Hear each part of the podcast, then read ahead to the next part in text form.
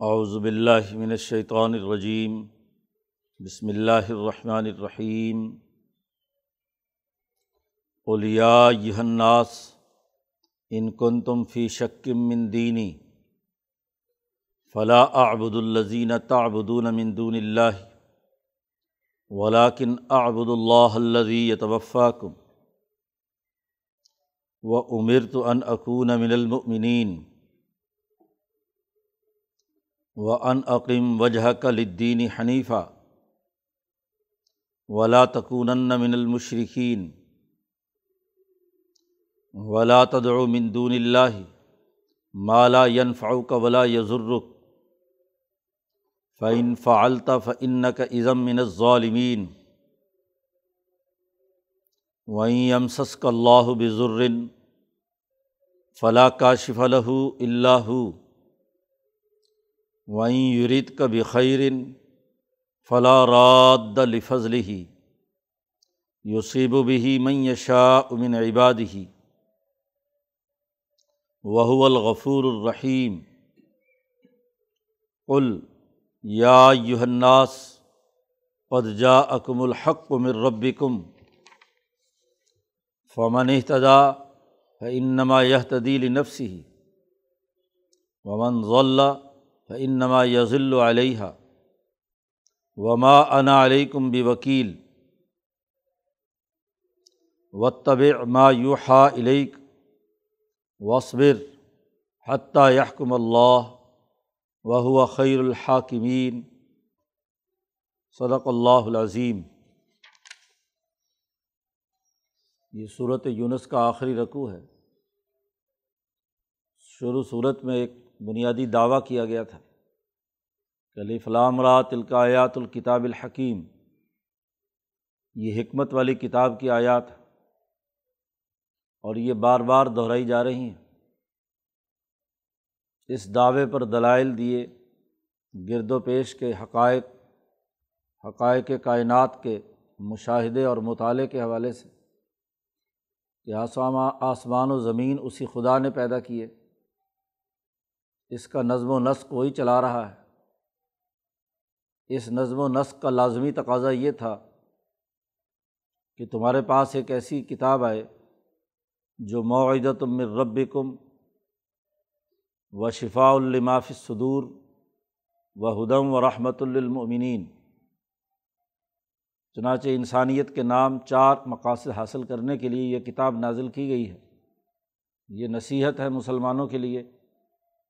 ان کے دلوں کا امراض کا علاج ہے، ان کے لیے ہدایت کا راستہ واضح کرتی ہے، اور انسانیت کے لیے یہ رحمت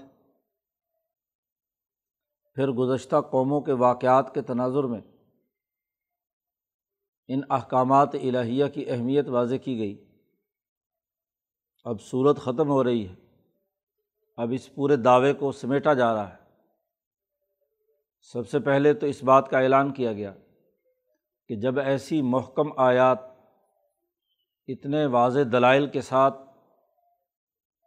نازل ہو چکی ہیں اور اگر یہ لوگ اس میں پھر بھی شک کرتے ہیں، تو آپ اس بات کا اعلان کر دیں کہ میں بہرحال تمہارے دین پر نہیں چل سکتا۔ میں تو اس محکم کتاب کے اصولوں اور اس کی ہدایات کے مطابق ہی عمل کروں گا۔ چنانچہ یہاں نبی اکرم صلی اللہ علیہ وسلم سے کہا جا رہا ہے کل آپ کہہ دیجیے یا الناس، اے لوگو، ان کن تم فی شک مندینی ان تمام دلائل اور محکم آیات کے باوجود اگر تم میرے دین میں شک رکھتے ہو، تمہیں شک ہے، شک میں ابھی بھی پڑے ہوئے ہو، یقین کے دائرے میں تم داخل نہیں ہو رہے، تم اس دین کے بارے میں شک کرتے ہو۔ تو کان کھول کر سن لو کہ فلاں آبد الزین تعبدون مندون اللہ۔ میں تو کسی صورت ان بتوں اور اللہ کے مقابلے میں جن کو تم شریک بناتے ہو، جن کی تم غلامی کرتے ہو، میں ان کی غلامی نہیں کروں گا۔ دعوت کا یہ انداز اور اسلوب ہے کہ مدعو پر پورے دلائل واضح کرنے کے بعد اگر پھر بھی وہ شک کی ذہنیت پر ہو، تو اپنا اعلان پوری عزم و ہمت کے ساتھ کر دیا جائے کہ تمہیں شک ہے تو تم جانو۔ لیکن میں نے اپنے لیے یہ راستہ منتخب کیا ہے کہ میں تمہارے اس سسٹم کو نہیں مانتا۔ میں اس کی غلامی کبھی نہیں کروں گا۔ میں اس کی اطاعت نہیں کروں گا۔ فلاں ابد اللہ زینہ تعبدونہ میں عبادت نہیں کروں گا، غلامی نہیں کروں گا، ان کی جن کی تم غلامی کرتے ہو۔ مندون اللہ اللہ کو چھوڑ کر۔ ولاکن آبد اللہ یتوفا کم میں تو اس اللہ کی غلامی اختیار کروں گا۔ میں تو اس کی اتباع کرتا ہوں، جو تمہیں بھی کھینچ لے گا اپنی طرف۔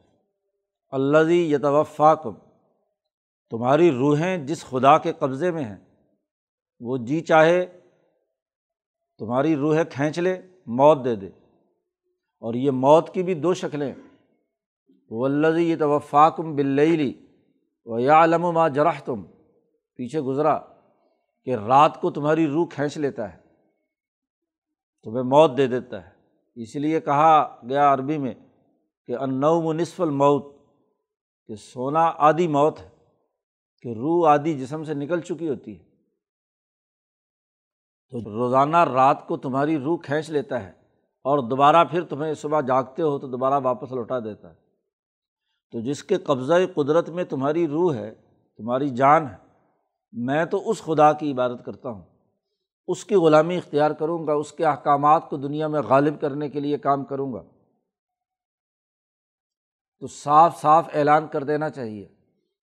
تمام تر دلائل اور حقائق کے باوجود بھی اگر لوگوں کو اس پروگرام میں شک ہے، تو بہرحال میں نے یہ اپنا عزم اور ارادہ کیا ہے۔ اے نبی، آپ کہہ دیجیے کہ میں ان کی غلامی نہیں کروں گا جن کی تم غلامی کرتے ہو۔ میں تو اس اللہ وحدہ اللہ شریک کی غلامی کروں گا۔ جو تمہاری تمام روحوں کا مالک ہے، اس کو بھی کھینچ لیتا ہے۔ وہ امیر تو اور اس اللہ کی طرف سے مجھے درج ذیل کاموں کا حکم دیا گیا ہے۔ وہ عمر تو نمبر ایک، ان اکون من المؤمنین مجھے یہ حکم دیا گیا ہے کہ میں ایمان اور یقین رکھنے والوں میں سے ہوں، شک کی حالت میں نہیں۔ شک ہمیشہ نقصان کا باعث کسی کا آدمی کو اپنے کام کے بارے میں شک ہو، یقین نہ ہو، تو وہ کچھ نہیں کر سکتا۔ کوئی انجینئر، کوئی ڈاکٹر، کوئی پروفیسر، کوئی پیشہ ور اپنے کام کے بارے میں مشکوک ہو، اسے اعتماد نہ ہو۔ اپنے پڑھے ہوئے اصولوں اور اپنے جانے ہوئے علم پر۔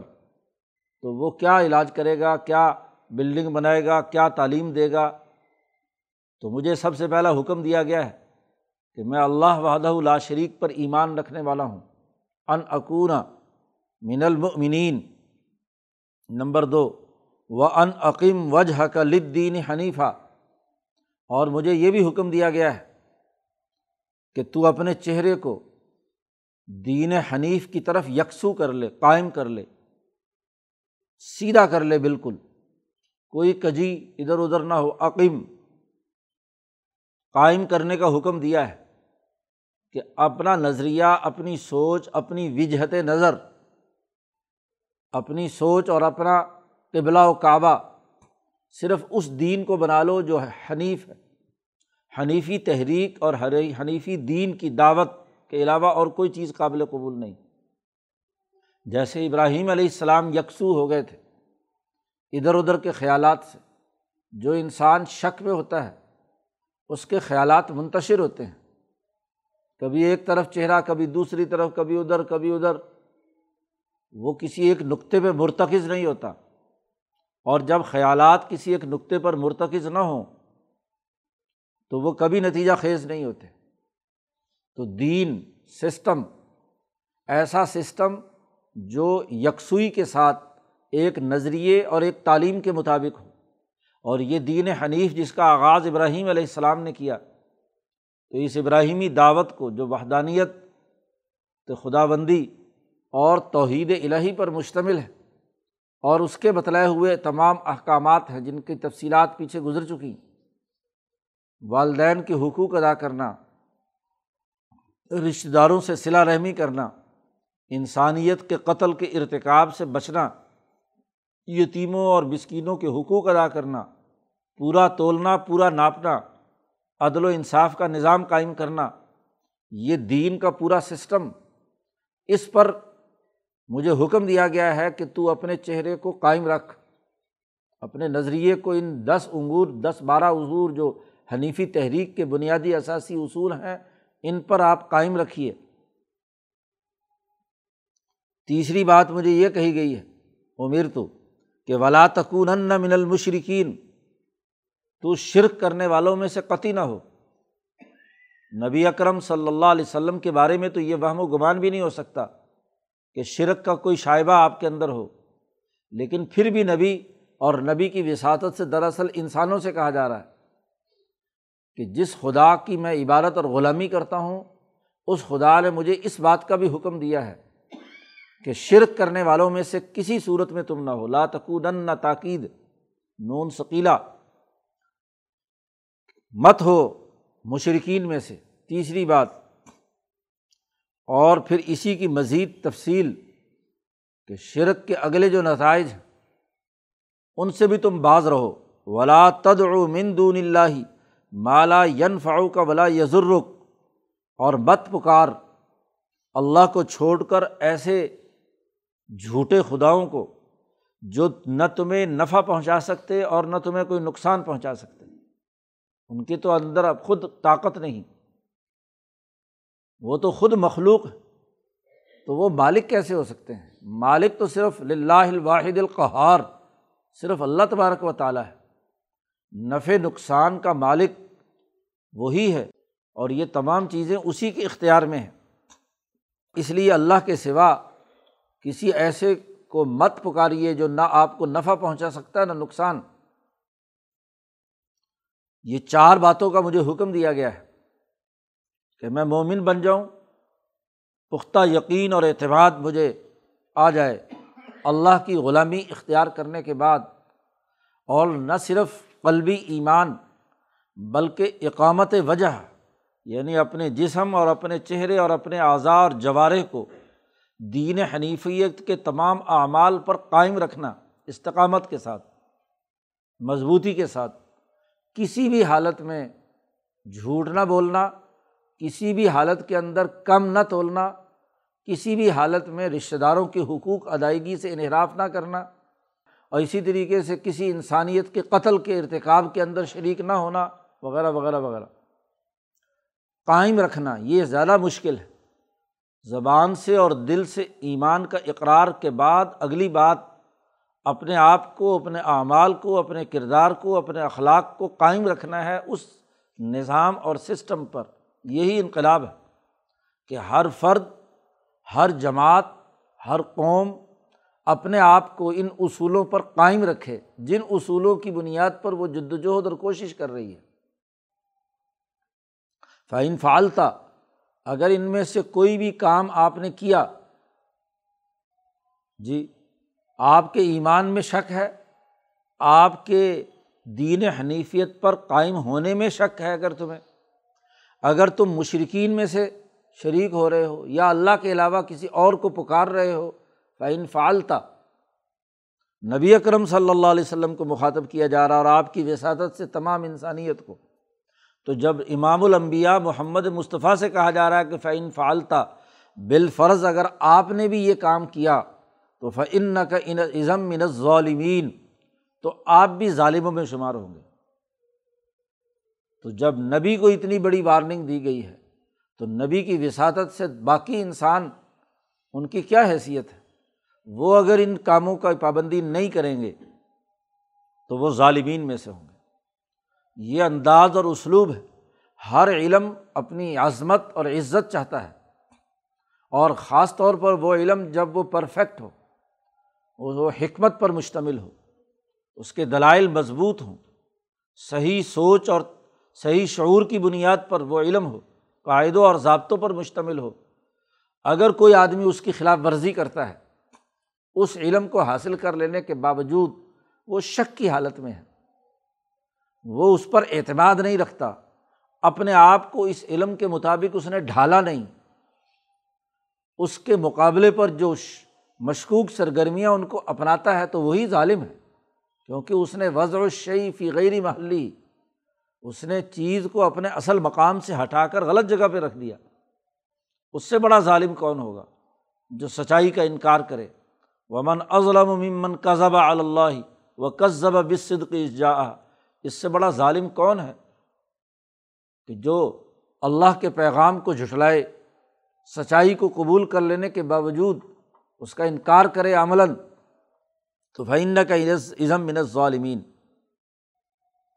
پھر اللہ پاک نے واضح طور پر نبی اکرم صلی اللہ علیہ وسلم اور آپ کی وسادت سے، پوری انسانیت سے کہا کہ وہیں ام سسک اللہ بزرن اللہ کی طاقت اور قدرت تو یہ ہے کہ اگر اللہ تعالیٰ تجھے کوئی تکلیف پہنچانا چاہے تو فلاں کاشف الہ اللہ اس کو سوائے اللہ کے کوئی کھولنے والا نہیں۔ صرف اللہ ہی کی ذات ہے، جو تمہیں جو پہنچی ہوئی تکلیف ہے اسے دور کر سکے۔ یہ تمہارے بتوں کو، یہ جن کی تم غلامی کرتے ہو، ان کے اختیار میں نہیں کہ یہ تمہاری تکلیف دور کر سکیں۔ اس لیے جب آپ یہ اعلان کرتے ہیں کہ آبد اللہ اللہ یہ توفا کم کہ میں عبادت کروں گا اس کی جو تمہیں کھینچ لیتا ہے، تمہاری روح جس کے قبضے میں ہے۔ تو روح کے اثر سے ہی جسم پر کوئی اثر آتا ہے۔ پہلے روح بیمار پڑتی ہے تو جسم بیمار پڑتا ہے۔ تو روح جس کے قبضے میں ہے، وہی تمہاری تمام تکلیفوں اور پریشانیوں کو دور کر سکتا ہے۔ اور وہیں یورید کا بخیرن اور اگر اے محمد صلی اللہ علیہ وسلم آپ کو اللہ تعالیٰ کو خیر پہنچانا چاہے، تو فلاں رات فضل ہی، کسی میں یہ طاقت اور قوت نہیں کہ وہ اللہ کے فضل کو روک سکے۔ اللہ کا جو فضل اور انعام آپ پر ہونے والا ہے، اس کو کوئی دنیا کے انسان یا کوئی اپنے آپ کو خدا کہنے والا اس کو روک نہیں سکتا، لوٹا نہیں سکتا، رد نہیں کر سکتا۔ یوسیب بھی ہی میں یشا میں عباد ہی اللہ کی طاقت اور قوت تو اتنی ہے کہ اپنے بندوں میں سے جسے چاہے وہ اپنا فضل پہنچائے، اپنا انعام دے۔ تو جس خدا کی اندر یہ طاقت اور قوت ہے، اسی کی غلامی اختیار کرنی چاہیے۔ یا ان جھوٹے خداؤں اور جھوٹے ہاں جی اپنے آپ کو خدائی کا دعویٰ کرنے والے جن کی تم غلامی کرتے ہو، ظالموں کی، ان کی غلامی اختیار کرنے کا کیا مطلب؟ ہے وہ الغفور الرحیم۔ اور وہ معاف کرنے والا ہے، رحم کرنے والا ہے۔ نظریہ ان چار امور پر درست ہونا چاہیے۔ صرف اللہ کی غلامی، شرک سے باز آنا، دین حنیفیت کے بنیادی اثاثی اصولوں پر استقامت، اختیار کرنا، ایمان و یقین کی کیفیت پیدا کرنا۔ یہ اگر تم اس پر قائم ہو، اس نظریے کے مطابق جد وجہد اور کوشش کرو تو چھوٹی موٹی غلطیاں اور لغزشیں وہ معاف کی جاتی ہیں۔ بنیادی نظریہ صحیح ہو، درست ٹریک پر انسان چل رہا ہو، تو انسان ہے، چھوٹی موٹی غلطیاں تو ہو جایا کرتی ہیں، غفلت ہو جاتی ہے۔ تو اس کو تو معاف کرنے والا ہے، رحم کرنے والا ہے۔ لیکن اگر بنیاد ہی غلط ہے، نظریہ ہی صحیح نہیں، سوچ ہی درست نہیں، استقامت ہی نہیں اور شک کی حالت ہے، تو یہ مشکوک سرگرمیاں یہ معافی کے قابل نہیں ہے۔ ہاں جی کبھی ادھر منہ مارتا ہے، کبھی ادھر مارتا ہے، کبھی ادھر جاتا ہے، کبھی ادھر جاتا ہے، کسی نظریے پر قائم ہی نہیں ہے۔ اول یا یوہناس آخری آیت آ رہی ہے۔ اور یہاں بات سمیٹی جا رہی ہے۔ پورا دعویٰ جو پیچھے اور اس کے دلائل دیے گئے ہیں، اس کو آخر میں سمیٹ رہے ہیں۔ قل یا یوہناس اے انسانوں قد جا اکم الحق و مر رب کم تمہارے رب کی طرف سے یہ حق وہی آ چکی ہے۔ یہ حق پیغام پیغام خدا بندی تمہارے پاس آ چکا ہے۔ حقائق پر مشتمل ہے یہ۔ فمن تدا اب جو اس کے مطابق ہدایت حاصل کرے گا، راستہ دیکھے گا فن نما یہ تدیل نفس ہی تو اس نے گویا کہ اپنے آپ کو ہدایت کے راستے پر ڈال لیا۔ وہ اپنے فائدے اور نفع کے لیے ہی گویا کہ ہدایت حاصل کرے گا۔ اللہ کا کوئی فائدہ اور نفع کی بات نہیں ہے۔ آخر میں واضح کر دیا کہ یہ حکمت والی کتاب آئی ہے۔ جو اس کے مطابق کام کرے گا تو اپنے نفس کو فائدہ پہنچائے گا۔ اور امن ضلع اور جو اس کے باوجود بھی ادھر ادھر بہکا پھرے گا، گمراہی کے راستے پر چلے گا، تو فنما یزل و علیہ تو اس کی گمراہی کی سزا اسی کو ہی ملے گی۔ چونکہ حکمت والی کتاب ہے۔ جو آدمی صحیح طریقے سے اس پر عمل کرے گا، اس کو کیوں سزا ملے گی؟ اور جو غلط کام کرے گا، اسے کیوں انعام ملے گا؟ یہ جو بات پیچھے واضح کی گئی تھی کہ جس کو چاہے اللہ پاک اپنا فضل دے، تو چاہنا ایک قانون کے تحت ہے کہ جو اس ہدایت کے مطابق عمل کرے گا، اس کے لیے نفع ہے، اس کے لیے فضل ہے، اس کے لیے انعام ہے۔ اور جو اس ہدایت کے مطابق عمل نہیں کرے گا، اس کے لیے گمراہی۔ تو یا یو الناس، اے لوگو، حق آ چکا، سچ آ چکا، ایک مکمل جامع پروگرام آ چکا۔ اب جو اس پر عمل کرے گا، وہی کامیاب ہے۔ اور یہ بھی آپ اعلان کر دیجیے کل پیچھے کہا گیا تھا کہ آپ کہہ دیجیے وما انا علیکم بے وکیل میں تم پر وکیل بنا کر نہیں بھیجا گیا۔ مختار اور نگران نہیں کہ ضرور ڈنڈے کے بل بوتے پر تمہیں میں نے کلمہ پڑھوانا ہے۔ میرا کام تو سیدھی اور سچی اور حق بات اور حکمت پر مبنی، دلائل پر مبنی احکامات تمہیں سنا دینا ہے۔ اب جس کا جی چاہے قبول کرے اور جس کا جی چاہے انکار کرے۔ منشا افل یومن و منشا افل یکفر جس کا جی چاہے مسلمان ہو جائے، جس کا جی چاہے کافر ہو جائے۔ لیکن یاد رکھے جو کافر ہو، اس کے لیے، ظالموں کے لیے ہم نے جہنم تیار کر رکھی۔ تو میں تم پر وکیل بن کر نہیں آیا۔ اگر نبی امت پر وکیل نہیں ہے، تو باقی کون آدمی ہے جو اپنے وکالت کا دعویٰ کرے؟ اور وکالت بھی ایسی جو بلا توکیل ہو۔ بغیر وکالت نامہ پر کیے ہوئے کسی کو وکیل بنائے بغیر ہی وہ خود ساختہ وکیل ہو۔ آج کل کے زمانے میں بڑے بڑے علماء اور بڑے بڑے مذہبی رہنما اور بڑے بڑے حکمران اور مقتدر طبقے خود ساختہ وکیل ہیں۔ کہ کوئی وکیل فلاں ہے، کوئی وکیل فلاں ہے، کوئی وکیل فلاں ہے۔ وکیل اہل سنت، وکیل صحابہ، کوئی وکیل فلاں۔ کس کس نے انہیں وکیل بنایا ہے؟ تمہارا کام سیدھا اور حق راستہ بیان کرنا ہے، بس۔ جب نبی وکیل نہیں ہے، نبی نگہبان نہیں ہے، تو تم نگہبانی اور تم ذمہ دار کس بات کے ہو؟ تمہارا کام تو صحیح نظریہ، سچی بات، سچے پیغام کو لوگوں کے سامنے واضح کرنا ہے، حق کو واضح کرنا ہے۔ اب جس کا جی چاہے ہدایت حاصل کرے، جس کا جی چاہے گمراہی کے راستے پر جائے۔ بہرحال، تمام انسانوں کے لیے تو یہ پیغام ہے کہ یہ حق پیغام قبول کریں تو اپنا فائدہ ہے۔ لیکن اے محمد صلی اللہ علیہ وسلم، آپ کی ذمہ داری یہ ہے کہ و طب ما یوحا علیک آپ اتباع کریں، پیروی کریں، جو وہی آپ کی طرف کی گئی ہے۔ کوئی مانے یا نہ مانے، کوئی سے قبول کرے یا نہ کرے، شروع صورت کا آغاز ہوا تھا تل کا آیات الکتاب الحکیم۔ یہ حکمت والی آیات کی کتابیں ہیں۔ اب صورت کی آخری آیت میں کہا گیا کہ اس حکمت والی آیات، جس کے تمام دلائل اور شواہد ہم نے پیش کر دیے، اس کے باوجود بھی کوئی مانتا ہے یا نہیں مانتا لیکن اے محمد صلی اللہ علیہ وسلم و طب ما یوحا علیک آپ کی طرف یہ جو حکمت والی آیات پیش کی گئی ہیں، حکمت والی کتاب کی آیات اور احکامات دیے گئے ہیں، آپ اس کی پیروی کریں گے۔ اور اس راستے میں مشکلات آئیں گی۔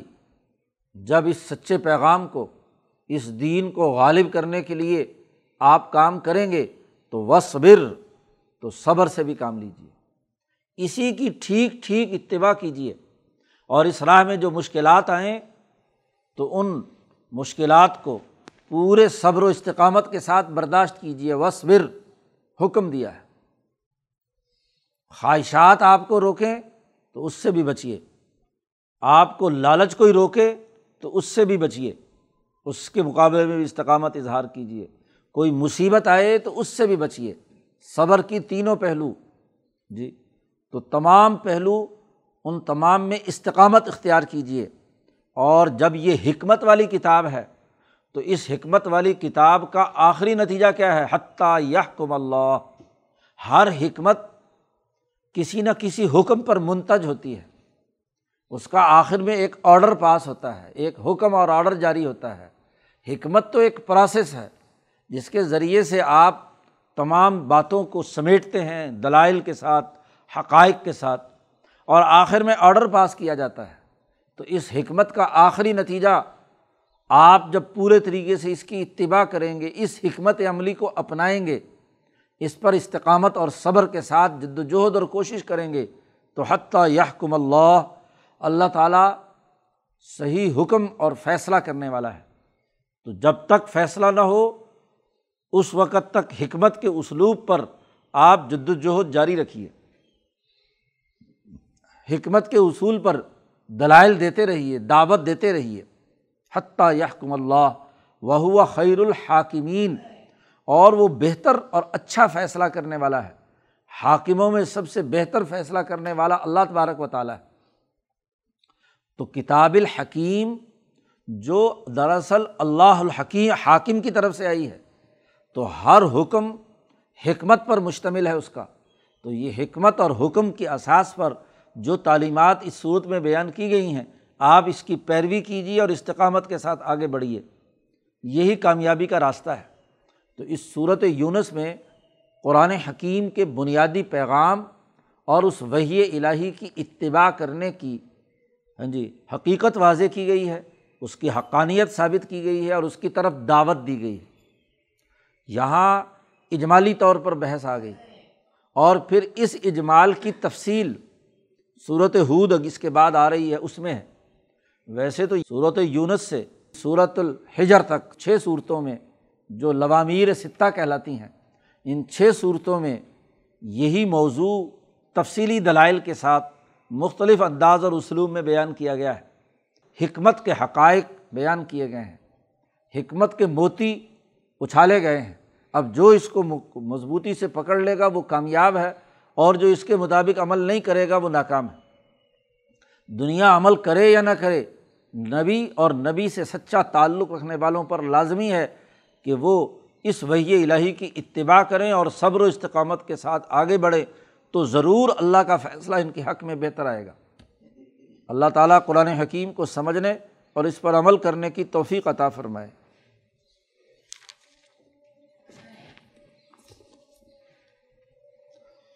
اللہ